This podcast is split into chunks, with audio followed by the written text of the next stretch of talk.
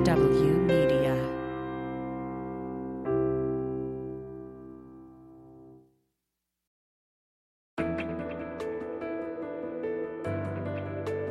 SpyTalk, a podcast at the intersection of intelligence, foreign policy, national security, and military operations with Jeff Stein and Jeanne Meserve. Welcome to the eleventh edition of the SpyTalk podcast. I'm Jeff Stein. And I'm Jeanne Meserve. Great to have you all aboard. Uh, coming up, I'm going to be talking to a former top F B I official, Jay Tabb, about just how difficult it is to find and investigate domestic terrorists. His bottom line is pretty sobering. I hate to say it. I'm I'm, I'm, a, I'm almost uh, I'm a crazy optimist that we can always get it right. But honestly, it, it makes prevention almost down to a zero when you can't detect who they are. Wow, Jeanne, what a dilemma these insurrectionists pose for the F B I and other law enforcement agencies. I'm really looking forward to the rest of your interview with Jay Tabb. Meanwhile, there was an explosion of reports over the past few weeks that a Chinese counterintelligence official had defected to the U S last February. These reports got tied up in the Wuhan lab controversy. Anti-Chinese, right-wing, and pro-Trump online sites alleged that Dong Jingwei, that's his name, the top counter spy in China's Ministry of State Security, had brought with him information that would show that the covid nineteen virus escaped the Wuhan lab, and further, that there was a secret military research unit doing business there. We reported on that swirling controversy over at the SpyTalk newsletter as well. And after a couple of days, the Biden administration took the very unusual step of calling me up and authoritatively denying that Zhong Qingwei had defected to the U S. To sort this all out, I called up Nick Eftimiades, who recently retired from the U S government after spending thirty years in the government watching China, and particularly Chinese intelligence operations. Welcome to Spy Talk, Nick Eftimiades. What do you make of all this talk of a Chinese defector? True or not? Um, not, uh, or at least not this time. And uh, we're talking about uh, Dong Jingwei, who was his the head of counterintelligence in the Ministry of State Security, in China's Ministry of State Security. And uh, you know, rumors float, and, and this one came out of China, that he defected. So, uh, you know, it, it, not true. Um, interesting how it started though, and why it started. Well, that's uh, one of the first questions I had. It was pushed by right-wing and pro-Trump and pro-Taiwan news sites and commentary here. Um, but uh, I began to suspect it might be a Chinese ploy as well. What's your theory on that? I think more likely it is. Um, people in China routinely use this type of activity in the party, uh, in the C C P, the ruling Chinese Communist Party, to try and um, uh, to try and lower other people, to raise questions into other people, to cause dissension in the ranks. Uh, you know, this is internecine political warfare all the time, and it did. This rumor did come out of China. So that's where it starts. That's where you look for your answers. Mm. So you think that this is a move against uh, Dong Jingwei, uh, who is the top counter spy in China? That's pretty brazen. Uh, does this signal some sort of power struggle between uh, the top Communist Party leadership and the Ministry of State Security, the all-powerful Ministry of State Security? No, not not necessarily, uh, not necessarily at all. It could be as uh, simply as explained as people trying to figure out who's talking in America, who's leaking stuff, um, you know, something like that, where they're just seeding, you know, rumors in just to find out who's running and calling up America and, you know, and letting them know what's happening. So it could be any number of things, um, but it, it's not something that would be effective, you know, and actually um, unseating the guy, but uh, because he's in Beijing and everybody knows that. So it's not really going to have an effect on him. The question of how and why it got started are the real ones where you would look for answers. Well, let's go, let's address that for a little bit without going deep down into the wormhole. Uh, what makes you say that the rumors were started in China itself? I mean, they re, uh, the suspicion was that uh, the thrust of this information uh, was to cast doubt on the uh, operations of the Wuhan uh, virology lab. Uh, and China has been fighting that off. So why do you think this originated in China itself? Well, the first we actually know of it was um, released by uh, Doctor Han, you know, Han Lianchao, who talked about it uh, publicly, that, you know, tweeted about it, that he had heard this from contacts in Taiwan. Now, uh, Doctor Han is a Chinese exile himself. He's a former right. foreign ministry official who defected here after the Tiananmen uh, massacre in nineteen eighty-nine. Yes, and he is a very, very pro-democracy advocate, uh, which got him on Beijing's naughty boy list. Uh, mm. The man's a lawyer and a PhD, so a, a PhD biologist. And I've known him for, you know, twenty-five years, and extreme high level of integrity. So, but, so he wouldn't lie about anything. The question is, who gave him this information and why? Mm. Knowing that a man with ninety thousand people following him on Twitter that would release that publicly. So who in so China might, yeah. thought it in their interests to, to release through that channel? Yeah, what better person to convey these rumors uh, than a noted pro-democracy activist? Correct, mm. correct. Now, what's, this, what's going on with Chinese defectors in the U S? Have we been successful Uh, at uh, harvesting uh, dissidents and uh, uh, malcontents in China to come uh, come well, to the United States? Let's let's like so much in the intelligence community, or the wilderness as, of mirrors, as the counterintelligence world is called. Let's say that's a yes and no. Uh, hmm. There's an official level of defectors, like we had uh, Li Jinghua. Was uh, chief of staff for the former president, Hu Jintao, mm. right? So he was chief of staff from two thousand seven to two thousand twelve. He defected. Wow. Great. That would be like the White House chief of staff defecting to China. It would. And, uh, and, and his role specifically during that time as chief of staff was managing all the secret communications, right? What they call the secretariat role. So he had access to everything. Uh, so there's an example of a successful, you know, um, uh, defection that becomes public. Now, but, when did he come over and what happened to him? Um, he came over in uh, two thousand sixteen.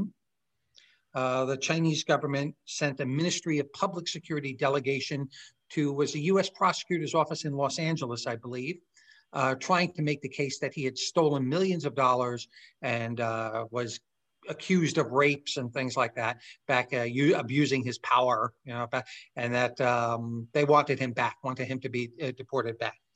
Mm-hmm. The uh, prosecutor's that, office said no. That's quite an uh, interesting public move for China to make. Uh, it's sort of validating that he was uh, a high-level official who had defected. So I guess the idea was just to uh, muddy his reputation. Well, They, they, they do this all the time. They, uh, because we get, now this is on the less than official level, we have a number of Chinese businessmen or people who are quasi-involved with state-owned enterprises, or people have vast fortunes in China that move their money to the United States through the E B five visa program, the business visa program. Uh, and then they gain green cards and they move the family and their wealth to the U S. In fact, China has had quite a problem with that, and trying to stem that flow that's happening of people hedging their bets. If the Xi Jinping regime is sort of out of control, too authoritarian, it looks like they may be coming under the microscope of the C C P, they flee, or they send their families to flee. Do we uh, know if some of them, some of these emigres are top government officials, or uh, in particular security officials, intelligence officials? Well, we know, I'll not answer that on the part of the U S government, okay? Uh, but, um, you know, the person does have to list on the visa what they do, uh, you know, what, where their money basically is coming from, or, you know, X amount of dollars. It has to be a wire transfer that the U S can monitor and understand. So uh, as filling out any visa form, you know, you're, you're subject to believing what's on the visa, but on the visa, you do have an understanding of what is, um, of what the person has done for a living. So typically you don't have a lot, you do have government officials, but they do it through family members. So now it becomes a very complex game of trying to trace back, you know, who this person's related to, who are their immediate, you know, family members, and trying to find where it leads to a government official on the other side. That is extremely complex and difficult. Really? It's a lot easier in the case of business persons, you know, executives from different Chinese companies. But because in China, they move money a lot through things like family members and close friends, uh, it's an entire black market, as it's even known in China, mm. in moving money. It, it's the reality behind why the digital currency laws were put into place in China. Now, if a high-level official or businessman wants to get out of China, do they have to make a personal visit to the U S embassy or a U S consulate in China? Well, typically, yes. Um, that's if they're doing it uh, you know, through that means, but they wouldn't be smart to do it that way. Right, because uh, our embassies and consulates, consulates are under the close watch of Chinese intelligence. Right, so what they would do is move to, uh, you know, go to another country and then defect from there. Uh-huh, uh, that makes sense. Now, what can you tell us about other high-level Chinese uh, defectors? Um, well, previously we had uh, the other very well-known case is um, uh, Yu Changcheng, who defected, I think, back in nineteen eighty-five. Right. And he was- And he brought with him information that there was a mole right. in the C I A. Correct, Larry Wu-Tai Chin, yep. or Jin Wu-Tai is Chinese name. Yeah, and he actually was able to identify um, that mole, and or at least, you know, the placement and access, as it's called, of that individual. And uh, that led to the arrest and conviction of Larry Chin. Larry Chin had worked for some thirty-seven years, I think, for first for the U S Army and then the C I A. I mean, that was a long-term, very successful op on the part of the Chinese. Oh, in fact, um, Larry Chin, when he was in college in China, uh, his English was so good that when he was going to Um, sign up for the Chinese Communist Party, his friend told him, his roommate actually told him, no, don't do that. There are other ideas for you. Uh, so don't sign up for the C C P. Don't flag yourself that way. And it was from there he moved to the Hong Kong, started translating, worked for the army, worked for the army in Korea, um, doing prisoner debrief, mm. so, which was horrific for those people that we debriefed and said, hey, I don't want to go back to China, or when I go back to China, I'll work for you, as some of them did. And Larry Wu-Tai Chin was doing the translations right there. Mm. So you know, any of those people who went back who weren't completely supportive of the P P C were, the C C P were executed. Mm. Now, as an intelligence professional, you kind of got to admire a, a long-term mole operation like that. We should be so lucky to have one in the, the, the heart of China's uh, intelligence service, right? Uh, yeah, not, not only um, was he handled for almost forty years without giving an indication that he was involved with espionage, and that includes even during times we had polygraphs uh, as a normal process, but the Chinese government never did anything to reveal the fact that they had access to additional information. They knew Nixon was going to open up relations. They never did anything to indicate that they had advanced notice mm-hmm. of anything. Mm-hmm. So there's an entire, what we call OPSEC, Operation Security, uh, component of their political apparatus that's interwoven with their intelligence collection. Nick, there have been many stories over the years that there exists another Chinese mole or two at C I A. Do you have any thoughts about that? One or two? Yeah, I would think that there are many upon many, and not only at C I A, but elsewhere in the government as well. That's extraordinary. I mean, Nick, you're you're one of our top experts on Chinese intelligence. You think that there's a honeycomb of Chinese agents in our security services? Oh, I I, I know it. Um, yeah, they really are pretty uh, pretty aggressive. They move well, and they have done well historically. Um, so uh, yeah, I, and. seeing their actions as I have. Uh, you know, the, the F B I does some good work. I give them credit. They, they, they do some good work, but I mean, they're completely outmatched in numbers and volumes. And Uh, you know, it, it's imp and you know they suffer. They don't have language capabilities. They don't have. Um, they're they're very limited as you know. Their approach on it is an enforcement one most of the time. They're sort of very heavy-handed, I think, in in in a lot of works in the intelligence world. So, um, but and and China dances around them a lot. Again, you're an expert on Chinese intelligence. You've written a, a couple of books about Chinese espionage. Uh, so I have to ask you, it begs the question, are we talking tens uh, of Chinese agents in our security services? Uh, hundreds? Thousands? You got a ballpark figure? Yeah, I, I, I think if we're talking just the, the intelligence community, the seventeen agencies, you know, including the D N I, I, I'd be stunned if there weren't dozens. Um, absolutely stunned if there weren't dozens. Hmm. Um, Uh, and, you know, different levels of reporting, right? Some people might not be giving classified information, but they might be reporting on the personality of Nick or someone at the office. Or, mm-hmm. and then there's this secondary group of access agents around that who are reporting who's in the I C and, you know, where they're living mm-hmm. and things like that.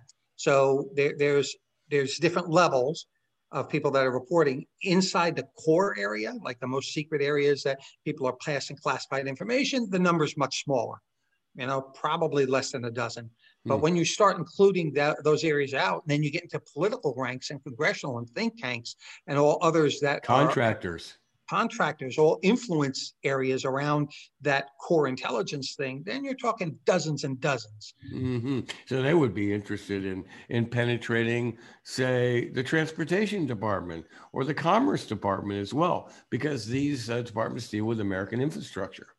And actually, yes, and, and with China, you need, you know, China doesn't concern itself so much about secrets um, as, as we do, you know, if looking at the C C P. It concerns itself with policy. What is the U S thinking? In Congress, who's going to vote for what relative to China? What staffers have influence over what members of Congress so they can shut off policy ranks? What think tanks are listened to in Congress and by the administration so that they can influence those think tanks? What academic institutions have that type of power and influence? So um, we all see things through a lens, through our own cultural and, and you know, educational lenses. They're no different. Mm-hmm. So they look at that surrounding infrastructure of academia, think tanks, et cetera, as a primary areas to recruit to understand what um, policies are shaping up in the United States, who's supporting what, and then how they can influence those. Business as well. Right. Now, uh, no, Russia is notorious for trying to track down and sometimes successfully uh, assassinate defectors. What's China's policy? Are, are they as uh, uh, brutal, let's say, in tracking down defectors and uh, eliminating them? No, um, let, let's put defectors into two categories. There's this whole world of dissidents and people who leave China from a state-owned corporation, state-owned uh, enterprise or something like that, who aren't official defectors, right? But they've left China, they've gotten their families out, and um, you know, and the Chinese government comes after them. If they're dissidents, the Chinese government comes after them to silence them.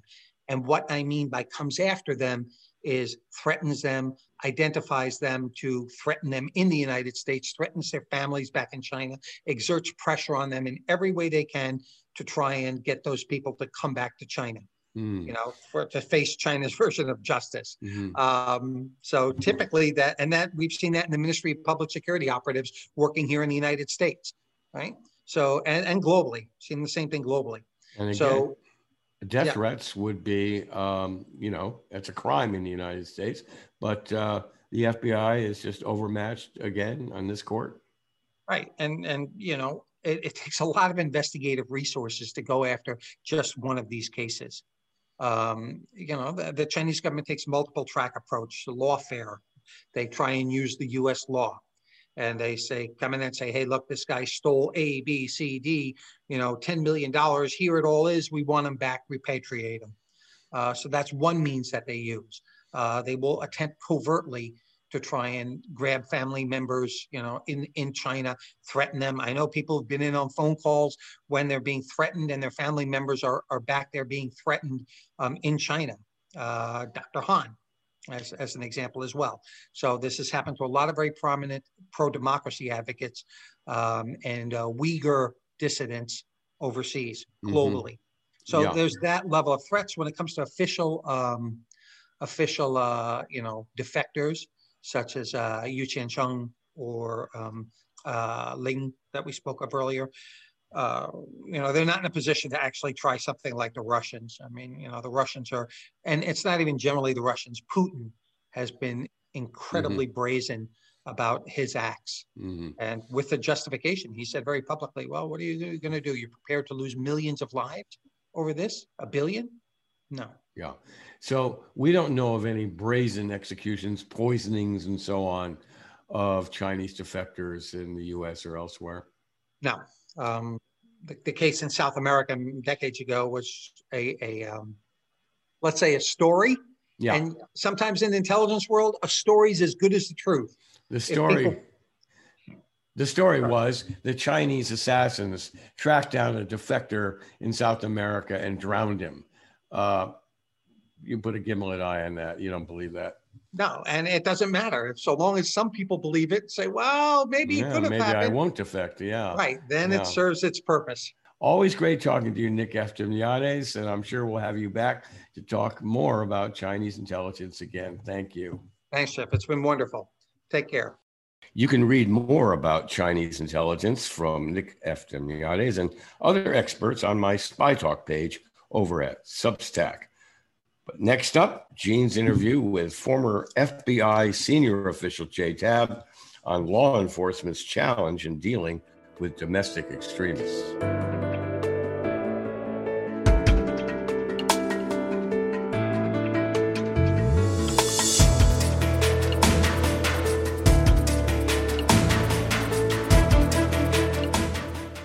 This week, Canada declared the U S-based anti-government militia group, the Three Percenters, a terrorist entity. Members of the group have been arrested and charged in connection with the events at the U S Capitol on January sixth. They also have been linked to bomb plots targeting U S federal buildings and the plan to kidnap Michigan Governor Gretchen Whitmer. Canadian officials say the organization is increasingly active on their side of the border, and designating the Three Percenters as a terrorist group gives authorities additional legal and financial tools to use against them. The U S has a long list of designated foreign terrorist groups like Al-Qaeda, but it has not given that label to any domestic extremist organizations. And one of the questions I asked Jay Tabb, the recently retired executive assistant director of the F B I's National Security Branch, is whether it should. But first, I asked Tabb, who is now Senior Vice President of Global Security at the Crisis Response Company, or C R C, if investigating domestic extremists is more challenging than investigating foreign terrorists. That's a great question. Um, so the first challenge is that in an internet, international terrorism investigation, uh, due to the authorities that the F B I has regarding material support to terrorism, the actual predication of the investigation and the mechanics of the investigation are easier because you're you're working on a reasonable suspicion that the person is a agent of a foreign power, is working on behalf of or has joined as a member of a foreign terrorist organization. And so that predication bar is really low. The activities that they're undertaking are not protected by any of our of our rights that we have as American citizens here in the U S. For a domestic case, of course, the, the predication is, is much more challenging because much of the activities that the individuals are involved in are actually First Amendment protected activities, right? Right to free speech. It is not illegal to hate in our country. And so that in and of itself, is it does not allow you to predicate an investigation. Joining a domestic group like Atomwaffen or the Ku Klux Klan by itself is not the predication the necessary Um, instrument to, to predicate an investigation. It has to be that ideology and some reasonable suspicion of criminal activity, either at, at federal or state level. And then, and then the F B I really focuses on the violence in the investigation. So what is the individual doing in regards to violence? And the challenge becomes um, determining when the individual is going to go from rhetoric to actually acting on that violence. So talking about violence is not illegal. It's very difficult for us to investigate that based on that, solely on that. But doing the violence, of course, is obviously illegal. And so that, or the criminal activity, doesn't have to just be violence, but it has to be, it has to be some activities that designed to affect social or political change, right? To make, to, to make some social or social or political change in our, in our country. So would you like to see clearer guidelines than you currently have? No, I think I, I think we have the clear guidelines about what we can do. Um, there are necessary steps in predicating an investigation that require, like, for instance, a little bit more uh, deliberate legal review. So they want a lawyer in the F B I to look at the predication of the investigation and make sure that we are meeting the requirements that are set forth by the Attorney General. I think that's a good idea. It's a safety, it's a, it's a safety catch, so that we don't overstep our boundaries as an organization. Um, I, I think they're fine. I think the tools are fine. I think I would I would like to see uh, twenty-three U S U S Code eighteen U S Code twenty-three thirty-one is the uh, statutory definitions for terrorism, and it has to do with domestic terrorism, and then on the, into that series of twenty-three thirty-two, twenty-three thirty-nine, where it defines all of the types of terrorism and the in the in the violations. There's a great um, definition of domestic terrorism. There just doesn't happen to be any sentencing guidelines or any articulable criminal activity involved with that that's defined by code. And so that's probably the one area where we could use help. Um, and yet it wasn't dealt with in the new uh, terrorism strategy that was laid out by the White House. Disappointed? No, I think that, unfortunately, I think this is a natural evolution. It's iterative. So we're gonna we're gonna get, we have more attention being placed on this problem it, by the whole U S government, not just components of, right? And what's going to happen is we're going to see some success in this area. And uh, there's depth. I mean, the, the A G as much as said that they are looking at studying the problem of whether or not they need to make statutory changes. So they're clearly looking at whether or not we need a home, what's known as a homeland statute to address this. Um, yeah. So as you mentioned, we have designated foreign terrorist groups. No domestic groups have that classification. Should that change? Should Atomwaffen, for example, be designated as a domestic terrorist group? That is a really, di- I, so the first, my answer is, I don't think so. That is a difficult thing to consider. Um, and it, and because of the right to free assembly, the right to free speech, how would you discern the difference between somebody who's just joined one of these groups to be a member and, and, and think that they're doing the right thing and, and, uh, and to have their voice heard, versus the ones in those groups that are involved in criminal activity, I think, you'd, and violence. I think you have a very difficult time with that. And then the other thing that really, I think we need to, we we we, we have this on our conscience, and people don't say it, but I, I I truly feel it. We are a democracy born from a rebellion. We are a democracy formed from individuals who didn't agree with the governance and formed into groups and struck out against the government. So we have to be really careful to consider in any way checking these groups, because it's part of our democracy. It's the fabric of our democracy for people to have the right to say, I don't like what we're doing with our government. The, the fall line, of course, is when you take up criminal activity or violence to affect social and political change. Again, having an opinion, not illegal, in fact, probably actually good for our democracy. I'd love to delve a little bit into how an agent approaches one of these investigations. So first of all, how do you find these ga- guys, whether or or women, whether they're extremists on the right or the left? Yeah, so increasingly difficult to find them. A number of these individuals are very open in, we, we have an advantage nowadays, right? Even ten years ago, we didn't have these advantages because people are so digitally connected that you can see somebody's opinions on their open social media. It's not hard to figure out where somebody, how somebody thinks by simply looking at their social media. The, the downside of that is that many of the individuals that we're most concerned with have figured out that they're easy to surveil when they're when they're being open about their thoughts on their social media. So they've tripped to using any any number of encrypted platforms, but it's mostly the ones you know, and it's the mobile end-to-end uh, encrypted messaging applications, or a you know a secret chat room that's that's that's encrypted that you can only get in there through through a membership invite type thing. That makes it increasingly difficult for, for the agents to approach these investigations. Once, so the F B I figures out information about people in a variety of ways, right? Local law enforcement refers it and says, hey, we went in on a domestic call and we saw this happening in this house. You may want to consider it.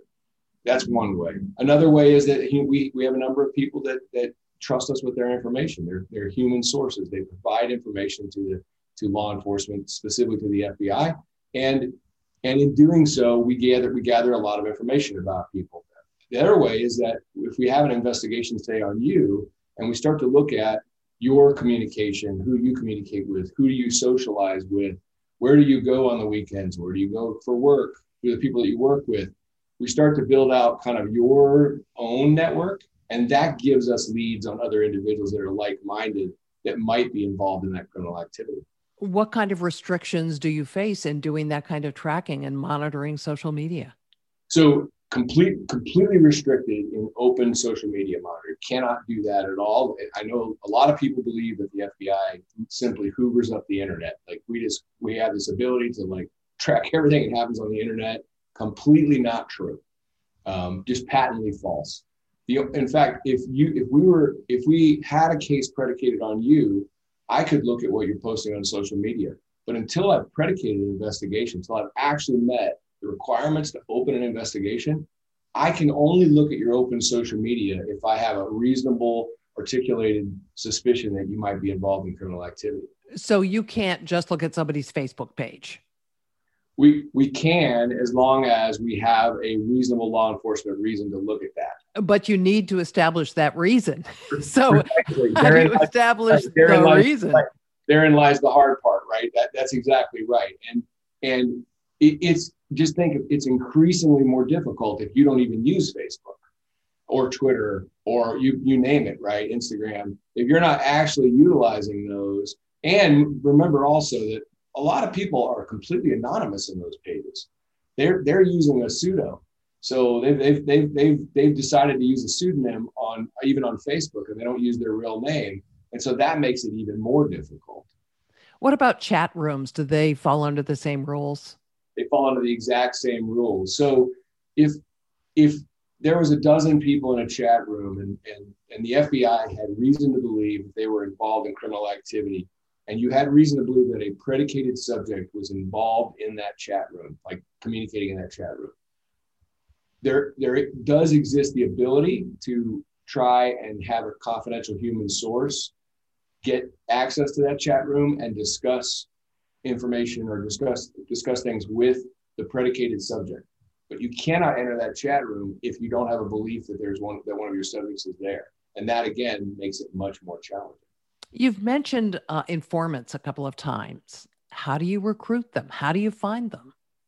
There's a, there's a variety of ways that you find them. I mean, uh, some people are willing to do that for patriotism. Like they, they actually believe that they appropriately believe that they're helping our national security or they're helping our government. Some people do it based on leverage. So they, they have a, they have a problem, probably more than likely some sort of a, of a criminal charge or sentence, and they're trying to do something to reduce that charge. Doesn't neither one of those is less valid it, it, because because we don't ever take any human provided information and on its own face value. Everything gets corroborated if possible, especially when you go to use that information in an affidavit for for instance for a search warrant. Do you hang out at certain places where you might find people who could be useful for you, let's say at gun ranges? So the answer is yes, there are there are ways to recruit individuals to become confidential human sources. And one of those ways is to frequent places where they might be. The problem is, or not problem, the challenge is you can't, you can't not identify yourself. So you have to actually tell the person that you're an F B I agent. Um, the, the rules I imagine pretty- a lot of people turn around and walk away when you tell them that. uh, yes, it's been a long time since I handled sources, but yes, you get a lot of no's to get to get a yes. That's correct.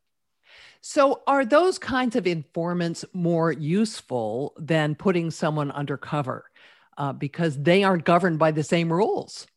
They are. So that's the thing. They are governed by the same rules. That the difference is they're not trained the same as an undercover who's a sworn, typically a sworn agent or, or, or police officer. So they they they are admonished and told, you cannot break the law. You have to do things this way. You cannot. They're given pretty strict guidance on what they can and can't do. So it's not really a free for all. The, the difference is sometimes a human source will be able to collect something that an undercover couldn't collect, and or they'll do it. And for, for instance, for the first time you, you meet with them, they may say, well, I know all about this because I've been involved in this group of people for the last year.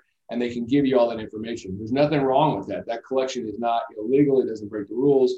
If going forward, they weren't given admonishments and rules about collection, and then they collected something that we determined was outside of, of the of the parameters for collection, then you'd have a you'd have a dilemma. You can't use it. You won't be able to use it, and it potentially potentially taints the source if they if they break the rules. So when you when you use that source in any kind of criminal proceedings, you have to completely disclose if they've ever been in trouble, if they've ever mishandled information, if they've ever lied to you. Any of that stuff has to come out. You've also mentioned local law enforcement uh, as being a, a source of leads.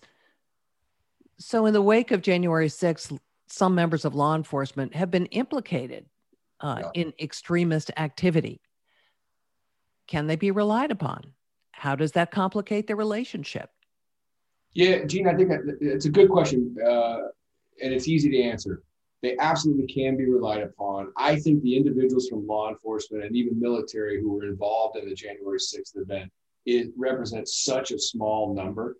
I, I think by and large, I, I'm, I'm still in, uh, uh, a member of the Inter- International Association of Chiefs of Police, and I'm in pretty frequent contact with a number of senior leaders in law enforcement throughout the, the, the U S ninety-nine point nine nine percent of our domestic law enforcement absolutely will disagree with and would, I mean, we're probably just as devastated as I was on the January sixth events. So I think, yes, highly reliable, understand what the threat is. I think everybody woke up that next, well, that evening and then the next day thinking, I don't think I ever thought that was possible, right? I mean, I've been around the earth for over five decades. I don't think that ever, I, I, that never crossed my mind as a possibility. You know, are state and local, are state and local law enforcement governed by the same uh, rules of the road that you are? It depends on the state. A lot of states have laws that, that mirror the, the U S government's rules and laws around this. So states attorney, state attorneys general will will publish very similar guidelines for law enforcement in the state. Their the laws of the state will reflect those things. A good example that you that you mentioned earlier is the the two party versus one party. Right. In some states, you have to have two parties consenting to record. In some states, you only have to have one party consenting to record. It's very, very similar. So I, I say that to say it's fifty different instances of what the rules are, but they generally mirror what the F B I has to live with. What role does business have to play? I remember after Oklahoma City, there was a lot of concern, of course, about fertilizer, which had been used in the in the bomb, and it was regulated, and businesses were encouraged to report all kinds of uh, suspicious purchases. Um, has that been successful? Has that momentum continued? Does that need to be strengthened? So the first, the first, the first answer is the role business plays is huge, right? Private sector has a huge huge, not only invested responsibility, but but I think, you know, duty, uh, honestly, to be involved in this process of national security. Our our defense of our country needs private sector to be involved. And I do believe that the U S government in the last five years has gone really, really, really uh, uh, enhanced uh, and strengthened that partnership with, with private sector. Is it where it needs to be completely? No, probably not. Are there certain sectors where we probably need a little more outreach? Yes, but to your point, in back in ninety-five and beyond, the, the F B I, the A T F, even D H S, when they were formed, they have a they have a mission, mandate, and purview to do a significant amount of private sector outreach. And we and in the F B I, we have a tripwire program, which you referred to, and it, it has to do with companies that either manufacture or sell or redistribute components to Uh, that could be used in the, in the manufacture of a bomb, right? They could be making an improvised explosive device. And those companies report with some frequency to the A T F or the F B I suspicious purchases that are being made. So that's a that's a win uh, that I think still, I know still is in existence. I, it still is actually quite useful. Um, and it's it's no different than, you know, it, it's a it's a li- it's a little bit of the, I know people are tired of it, but it's it's a see something, say something. I mean, unfortunately, it really is still that. If you see some suspicious, suspicious activity, you should say something to law enforcement. Have online purchases made it more difficult? Absolutely. So, yeah, without question, they've made they've made it much more difficult, because now you can purchase with with some level of anonymity, not complete anonymity, but some level of anonymity. And you can make a purchase from this website for this component, and this website for this component, and this website for this component, and it might not show up the same. An example: you can walk into Home Depot right now, and if you purchased um, threaded pipe and end caps, and you purchased it like fifty of them, you know, fifty one foot threaded caps and one hundred uh, threaded pipes and one hundred end caps, that would come up as a tripwire purchase, and that would get referred. But if you went to online on Home Depot's website and you ordered two or three of those every other day, and you ordered them shipped to store on this day and sometimes to your house, you could make the same fifty pipe purchases and never gather that attention. So yeah, it makes it more difficult. Family and friends have given up a number of the people who were involved in January sixth. Um, how fruitful is that pipeline for the F B I? I, look, I think, unfortunately, it's it's very fruitful after the fact. Um, it, the problem we have is the bystander, it's known as the bystander effect. We have a number of friends and family who saw things before people do something and didn't report it to law enforcement. That's the tough thing. Now that's, of course, people are, like you said, they're coming out and they're talking about it.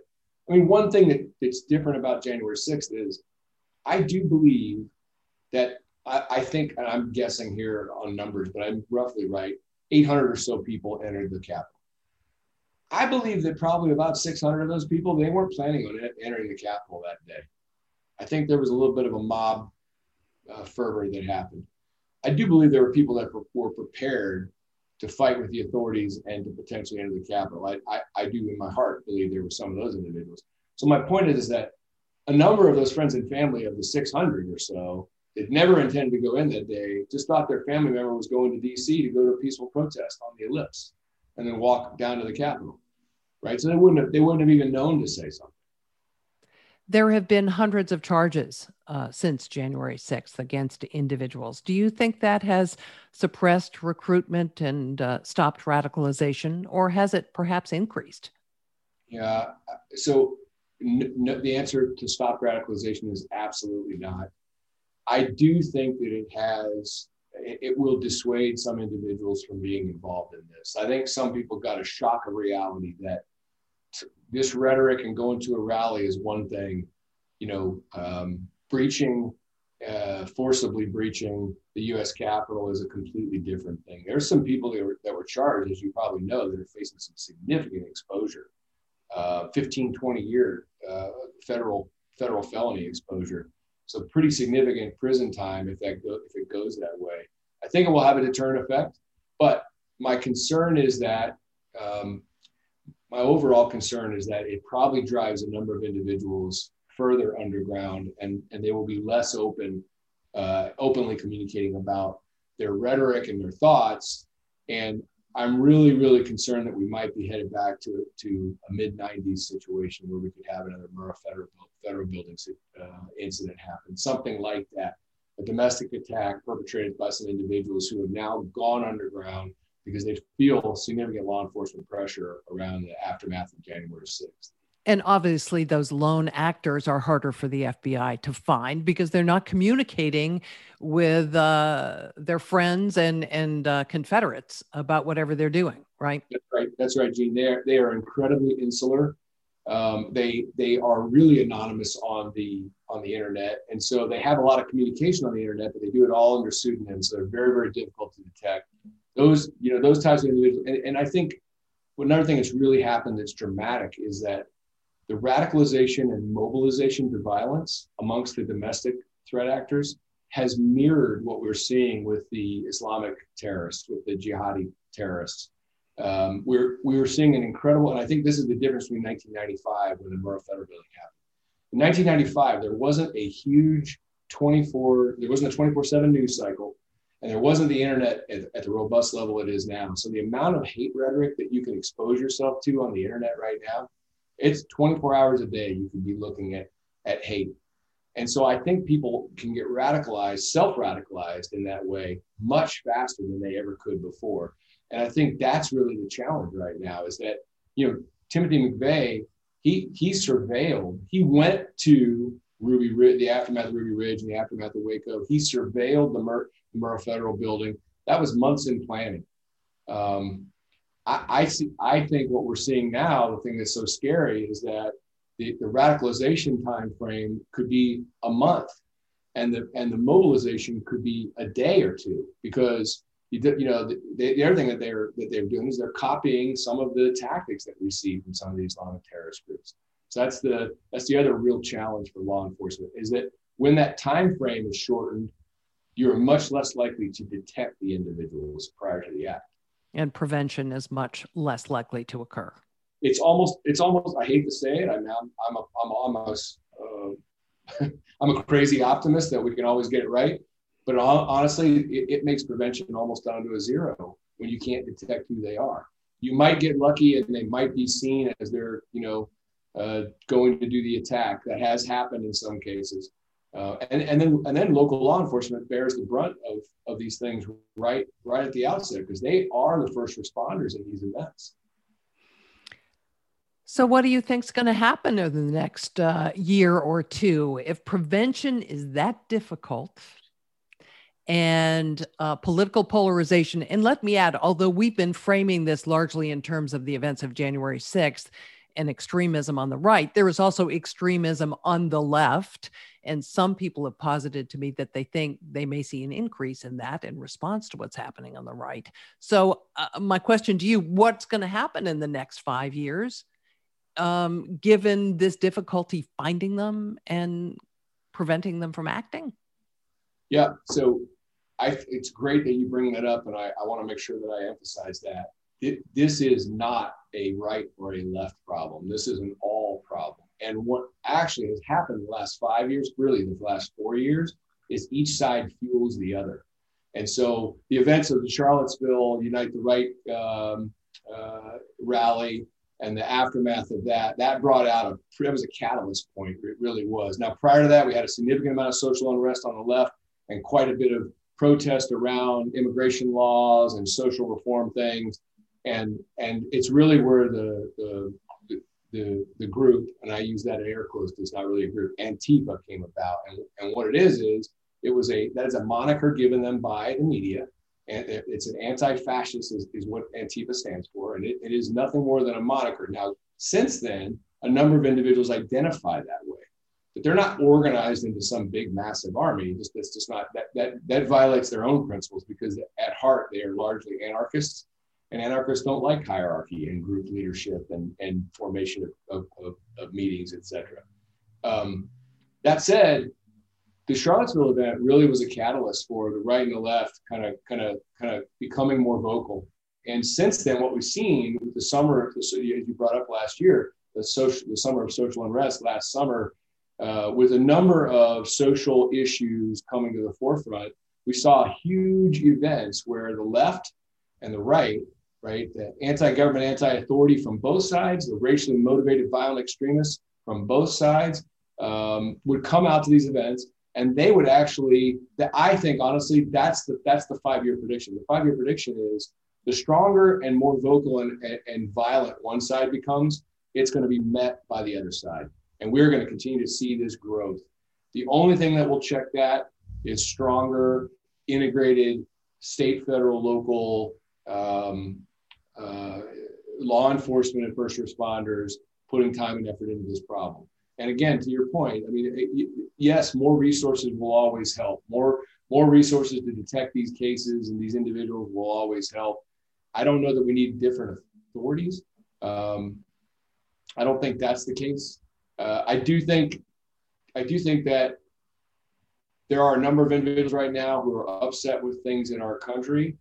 But that's not, this is not the first time in our democracy that that's happened. This is, we've we've had a number of times.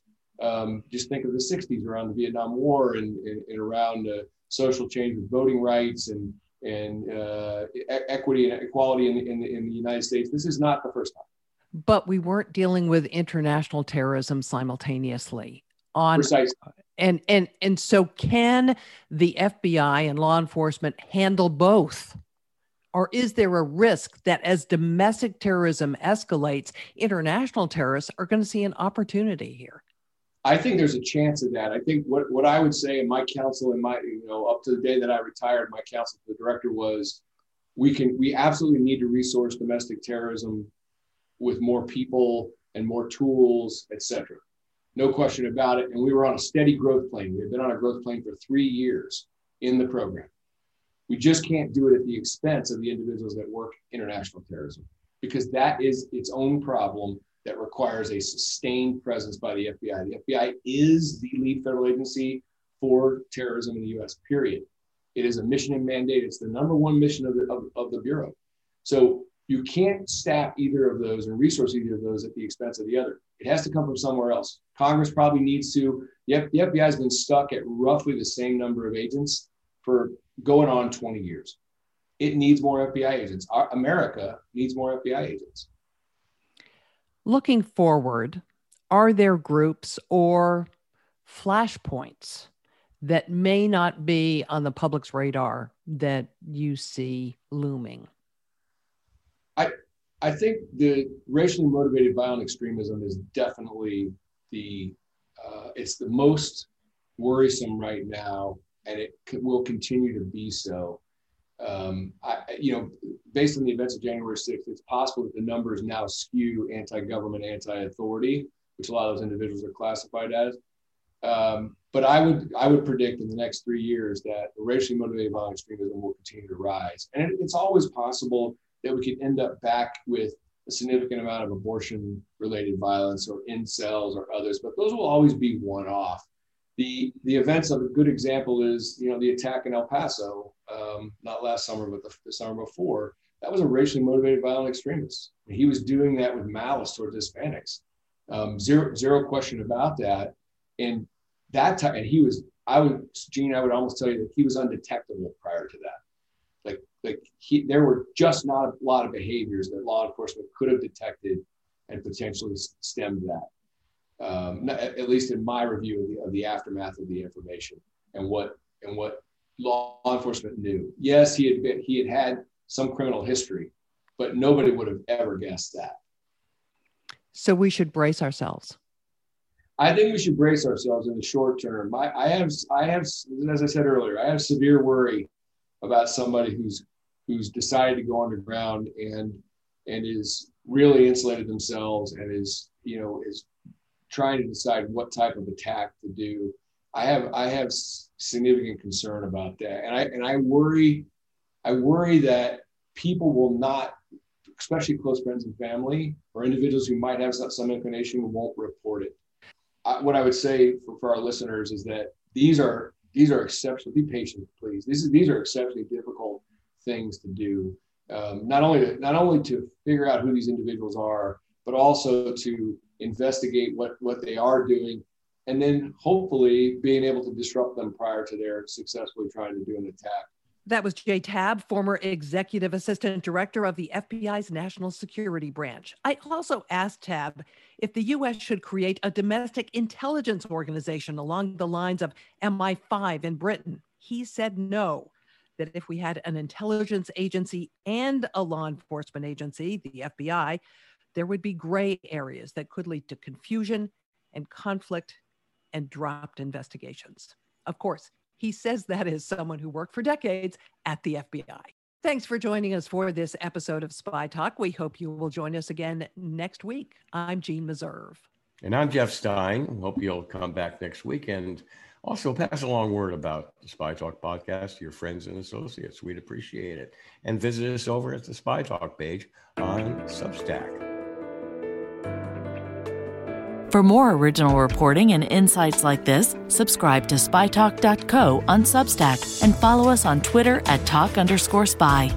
If you enjoyed our podcast, subscribe and leave a review on Apple Podcasts, Spotify, or wherever you get your podcasts.